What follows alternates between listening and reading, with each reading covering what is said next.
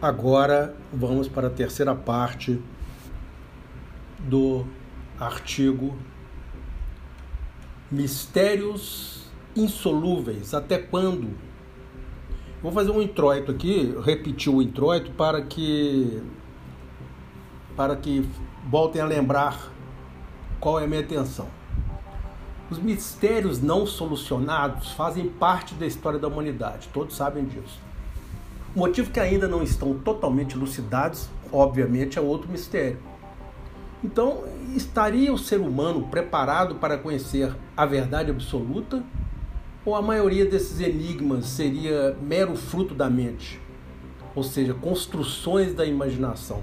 E neste ponto, hoje eu vou comentar sobre os pensamentos forma, que também conhecidos como elementais eles são, para mim, na minha opinião, um dos maiores causadores de ilusões das pessoas, em qualquer área.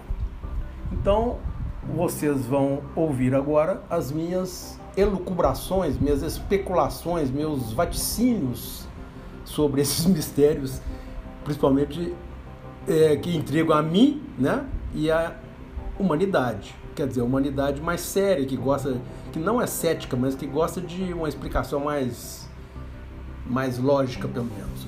Eu estava falando ontem sobre o, a viagem do tempo e, por coincidência, à noite eu ouvi um documentário sobre contatos extraterrestres. E eu li, eu li não, eu ouvi uma, uma teoria, uma teoria não, um relato muito interessante que, que eu vou relatar, eu vou dizer agora, porque ele vai contra aquele da, do efeito borboleta, quando eu disse que o efeito borboleta, segundo a, a teoria, né, segundo a crença, bater das asas da, da, da borboleta poderá influir na pressão atmosférica e assim é, reverberar em outro, outro, outro local, causando talvez algum, algum desequilíbrio ambiental e consequências que ninguém sabe. Logo, o efeito borboleta geralmente é a consequência de um é a causa né, de um efeito. Ou o efeito de uma causa tanto faz.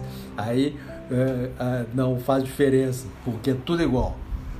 Mas falando no efeito borboleta me falaram hoje também sobre o efeito Mandela. Esse efeito Mandela eu resolvi não comentar aqui no artigo porque eu acho ele meio exagerado aquele negócio de uma, um determinado produto chama, vamos ver, Kuei. Aí a pessoa lê Kuil. Sei lá, por aí, por exemplo, Mesbla.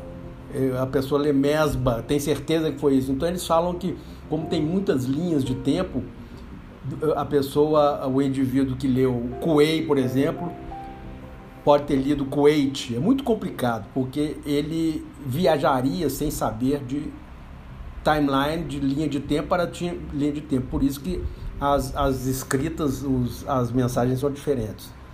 Muito infantil, mas. Ah, dizem que o, o nome é porque o Mandela, para uns, o Mandela não foi preso, não ficou 40 anos na cadeia e já foi eleito presidente. Para outros, ele ficou 40 anos, como mostra a nossa história atual. Então, muito inverossímil, muito assim, não merece uma, um comentário mais aprofundado.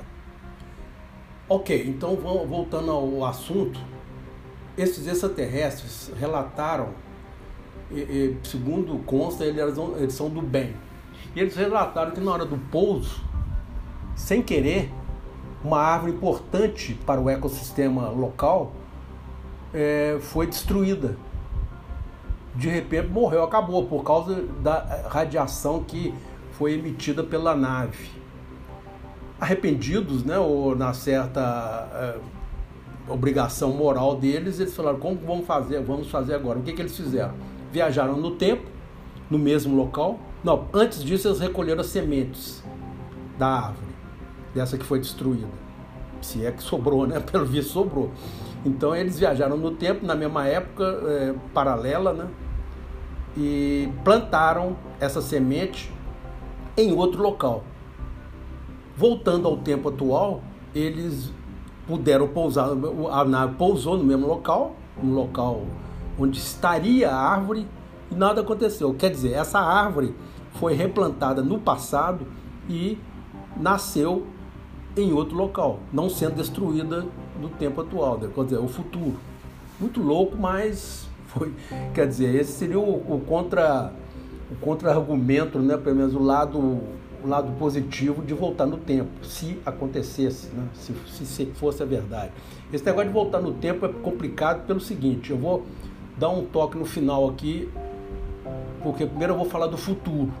O futuro, é, é, segundo esses mesmos extraterrestres, eu vou comentar porque eles mesmos disseram, nesse, nesse livro que eu li, nesse relato, nesse documentário, o futuro é que cada um constrói seu futuro. Quer dizer, um profeta ou um vidente prevê um determinado futuro. Vai haver um terremoto na Turquia. E não acontece nada, porque esse futuro pode ser mudado. A gente não sabe se o terremoto que aconteceu na Turquia por causa da natureza, é, afrontaram a natureza, ou construções erradas em locais errados, eu não sei. A própria natureza né, se revoltou, quem sabe. Então, em outras palavras, o futuro é de cada um. Cada um constrói seu próprio futuro. Eu deduzo que exista uma timeline individual. Agora, resta imaginar quantos futuros estariam em aberto. Eu não vou prosseguir com esse tema, que é outra complicação, e daí vai dar nó na mente agora mesmo. E para finalizar, o maior obstáculo para mim, ou, ou mais um obstáculo, que pode desmistificar tanto a, te, tanto a teoria dos universos paralelos como a de viagem do tempo, é tentar uma explicação para quanto, quanta a existência de quantas almas estariam, teriam esses vários eus. Por exemplo, suponhamos que tem um universo paralelo, eu, Marco Aurélio. Quantos, quantas subalmas, quantos Marco Aurélios existem nesses? Os outros né, seriam almas, eu, eu seria uma subalma da de outras almas, quer dizer, várias almas teriam a alma matriz, por exemplo. Se eu morro aqui, eu estou continuando a viver. E aí, o meu espírito, para onde que vai? O espírito deste daqui, deste planeta, deste planeta Terra aqui. Porque o outro espírito do outro planeta Terra está vivo ainda. É muito complicado. Né? O espírito morto deste mundo não estaria incompleto do outro lado. Quer dizer, não estaria completo do outro lado. Logo, como se o Espiritismo explica essas manifestações? O cara para se manifestar ele teria que juntar as suas outras personalidades, alma, né, vamos dizer assim. Muito complicado isso daí, não tem explicação. Eu nunca vi uma explicação dessa num livro de espiritismo. Aí, vamos supor, vamos ser mais sensatos que o, a teoria de universo paralelo é muito é muito muito fantasioso, porque onde fica a individualidade ou seria uma forma, a pessoa tem várias peças para montar a sua, sua matriz final. São quantas subalmas existe uma parte, por exemplo, uma alma, quantas subalmas ela teria, uma alma matriz. Então, é por hoje. Daí haja, mais, haja imaginação, porque esse assunto é muito complexo e talvez seja tão complexo que ele não mereça mais explicação. Ou seja, a gente não tem é, o nosso cérebro muito limitado para explicar. Agora vamos ao pensamento forma que eu espero ser sucinto para o entendimento de quem nunca ouviu falar de os elementais. Os elementais nada mais são que os pensamentos formam. Ou seja, sabia que o seu pensamento pode conceber, pode construir entidades vivas? Sim, essa é a teoria muito fantasiosa também, ou talvez não seja uma teoria, porque ela, para mim, tem uma certa consistência em termos de explicação de vários enigmas, para explicar vários enigmas, caso seja realmente um fato esta, o, o, nós sabemos com plena certeza que a mente, né, nossa mente é muito poderosa, pois afinal os pensamentos que dela saem em formas de ideias viram objetos palpáveis do uso diário. Por exemplo, a cadeira que eu estou sentado aqui é fruto de um pensamento que materializou esse objeto. A pessoa teve essa ideia, se inspirou, sabe-se lá, telepaticamente ou da própria, própria essência individual dele, então construiu uma cadeira e assim por diante. Todos, tudo que você olhar na vida é fruto de um pensamento. Todos os inventos são frutos de um pensamento que se cristalizou. Todo e qualquer objeto que você olhar, insisto. Porém, o resultado dos nossos pensamentos vai mais longe do que se imagina. E quando eles vivem para nos ajudar, É quando, não minto, quando não, é quando eles vivem para nos ajudar ou prejudicar. Então os elementais podem ser bons ou maus. Os elementais são o seguinte: segundo consta, todas as emoções, sensações, um momento, vícios, manias e outras mazelas que temos geram formas específicas que ficam vagando em nossa volta. Essas formas criadas e materializadas pelos pensamentos são conhecidas como elementais. O problema é que nem sempre elementais gerados têm boas intenções com relação ao seu criador. Em síntese, para cada pensamento emotivo, um elemental correlato é gerado. Imagina a bagunça que reina na sua atmosfera pessoal, no seu campo magnético, caso tudo isso seja verdadeiro. Portanto, se eles não forem dissolvidos, os elementais maus poderão te perseguir, nesta e em outras vidas, segundo, segundo o livro que eu li sobre o assunto. O que, que eles falam? Como dissolver um elemental? Porque quanto mais você pensa erradamente, pensa negativamente, segundo né, a teoria, eles são energizados, eles ficam mais fortes ainda e mais te prejudicam. O que, que seria o ideal para dissolvê-los? Ignorá-los. Ou melhor, você vê um problema na sua vida, você tenta ignorar. Não é fácil, óbvio, na, na, na prática, mas teoricamente, essa é a única maneira de dissolver. E dizem que esses elementais o perseguem, se caso existir reencarnações, ele, ele te persegue vida após vida, até que sejam dissolvidos, até que haja uma, uma contrapartida que os dissolva, né? Então, sintetizando, as psicoses, os traumas e outros medos que às vezes desconhecemos a origem podem ser fruto da ação de um elemental que foi criado por você mesmo. Vou mais longe. Quem sabe muitos desses espíritos obsessores que dizem existir não sejam elementais formados pelos nossos pensamentos. Ou seja, eh, em outras palavras, às vezes a pessoa pensa que está canalizando um extraterrestre, um espírito, e quem sabe não seja o seu próprio elemental que você criou que está, estaria conversando com você, te enganando e tal. O diabo, né, que eles chamam de diabo, que para mim é fruto da mente também, mas quem sabe esse diabo não seria você mesmo que o criou. São, seriam os elementais maus, mas só que tem essa denominação religiosa, né, de fundo religioso. Então, nesse ponto me vem à mente um dos aforismos, aforismos mais famosos da história, que é de origem grega e está inscrito na entrada do templo de Delfos. O melhor é: conhece-te a ti mesmo e conhecerás os deuses e o universo. Quando criaram esse, esse aforismo, quem sabe esses deuses que te conduzem à vida não seriam os elementais?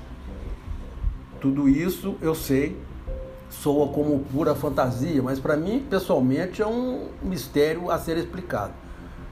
Apesar de que me faz muito sentido, mas não quer dizer que eu acredite 100%, como não acredito em nada 100%. Porque verdade absoluta ninguém tem, essa é a verdade. Enfim, para aumentar ainda mais a temperatura deste mistério em torno dos elementais, podemos depreender que os seres fantásticos pertencentes ao folclore de cada região, como por exemplo as sereias, lobisomens, gnomos, fadas, duendes e outros menos famosos, existam realmente, quem sabe, as pessoas que criaram esses elementais, os pensamentos mais fortes não foram dissolvidos, sei lá é mais uma hipótese que vai para o livro das teorias uh, da humanidade do planeta Terra. Agora, por fim, vou falar sobre superstições, amuletos e símbolos. Para finalizar esse assunto que já está muito longo. Haja mistério. Então, o ser humano, como todos sabem, sobrevive de crenças e faz delas o seu modo de vida. Cada um tem seu jeito de pensar, não se discute. A casinha cerebral é uma casa individual, cada um faz o que quer dela. Logo, se você acredita que Deus é uma entidade barbuda com cajado, parabéns. Então, esse é o seu problema. Você acredita que não existe a reencarnação, é tudo uma centelha que aparece, que o nascimento, por exemplo, vai Deus lá e colocou uma centelha dentro da sua barriga e você e virou um ser humano. Tudo bem. Cada um tem seu modo de pensar, então não se discute. Eu geralmente respeito. Posso não concordar, mas a pessoa também não concorda comigo, então ninguém vai brigar. Tudo numa santa paz. Quais seriam os mecanismos psicológicos por trás do pensamento supersticioso, por exemplo? A maioria de nós sabe que as superstições têm geralmente um efeito negativo nas emoções e no comportamento das pessoas. Por outro lado, podem aliviar a ansiedade. Eu sempre gosto de falar o lado positivo da coisa, em vez de falar só do negativo. Então, por outro lado, podem é, aliviar a ansiedade com relação ao desconhecido, pois oferece às pessoas uma sensação de controle sobre suas crendices, que dita o seu destino, por exemplo, como no caso da, da, da astrologia. O cara vai, acorda de manhã, a primeira coisa que ele vai ler é o horóscopo. Se fala que está tudo ok, ele sai, vai embora. Se não, ele fica em casa. Então, quer dizer, isso o direciona, de repente é uma boa. Por sinal, é, é, as superstições sobreviveram por tanto tempo e foram transmitidas de geração em geração. Então, elas já são parte do, do cotidiano humano, do cotidiano da pessoa.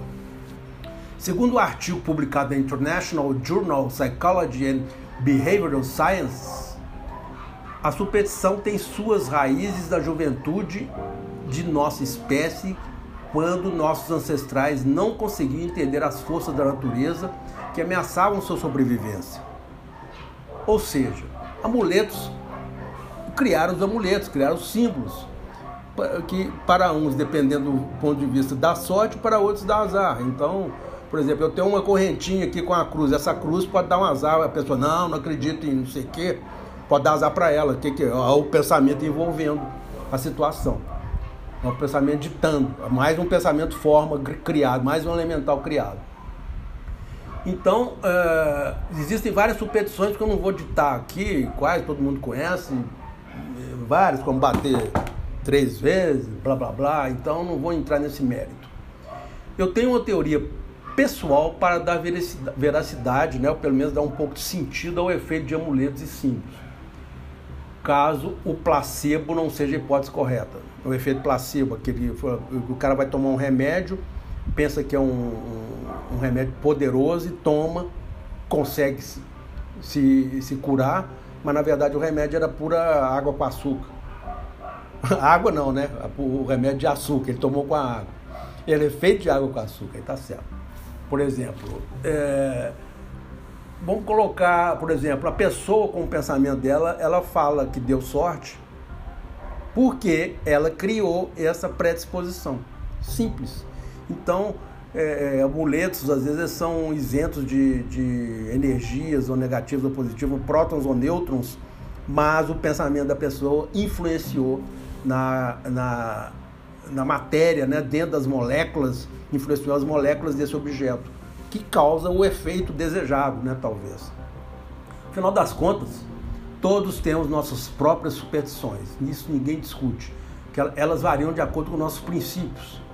Não tem os princípios religiosos, filosóficos, místicos, até ideológicos, todos têm símbolos. Lembram da suástica? Suástica, antigamente, era um símbolo sagrado, depois virou o que virou, né? A, a interpretação com relação à suástica. Então, agora eu vou fechar este este artigo, esse podcast, que é a terceira e última parte, desejando o seu comentário depois. Sei que vou ter muita controvérsia, mas é uma opinião. Cada um tem a sua opinião. Eu vou parafrasear aqui o Gustave Timban, um, um filósofo. O mistério não é um muro onde a inteligência esbarra, mas um oceano onde ela mergulha. É isso daí. Então, não adianta ficar contestando, não. Cada um tem seu próprio mistério. E cada um tem a sua própria afirmação. Então, é, vamos parafrasear o Deus aqui. Deus dá o frio conforme o cobertor. O que quer dizer? A pessoa tem os seus princípios de acordo com a limitação, limitação do seu cérebro. Não se discute isso, de acordo com as educações que teve, de acordo com a, os, o, o, a pesquisa, o senso de curiosidade que, que teve ao longo da vida o senso que eu estou falando, a, a, o interesse por pesquisar, né, para saber as respostas, né, coisa que é meio difícil, mas não custa tentar. Então eu vou fechar o assunto e chego à conclusão que não concluí nada. Eu não posso concluir. Porque se eu concluir, eu vou concluir o que não é concluível, não é, é inconcluso. Esse jogo de palavras, para mim, é, na verdade, foi proposital. Porque não adianta levar a sério tanta coisa, porque senão o, dá curto-circuito na. Puxa vida, tem uma briga de, de vizinho aqui. É, é, dá curto-circuito nas sinapses. Então é melhor ficar tratando o assunto como na base da. não da brincadeira, mas na base do bom senso, né? Da ponderação, para não ficar esquentando a cabeça, porque a vida já é curta. Então o legal é pesquisar, achar alguma coisa, alguma pista, mas a gente tem de entender que o nosso cérebro é bastante limitado. Então temos de nos contentar com a realidade. Ainda assim, a curiosidade insistente sempre vai me impedir de prosseguir com a minha incessante, incansável, inabalável busca. Uma coisa é certa: se eu morrer sem respostas conclusivas, eu vou pedir para que escrevam na minha lápide. Este, pelo menos, procurou. Se não achou, é porque não estava preparado. Simples. Até mais.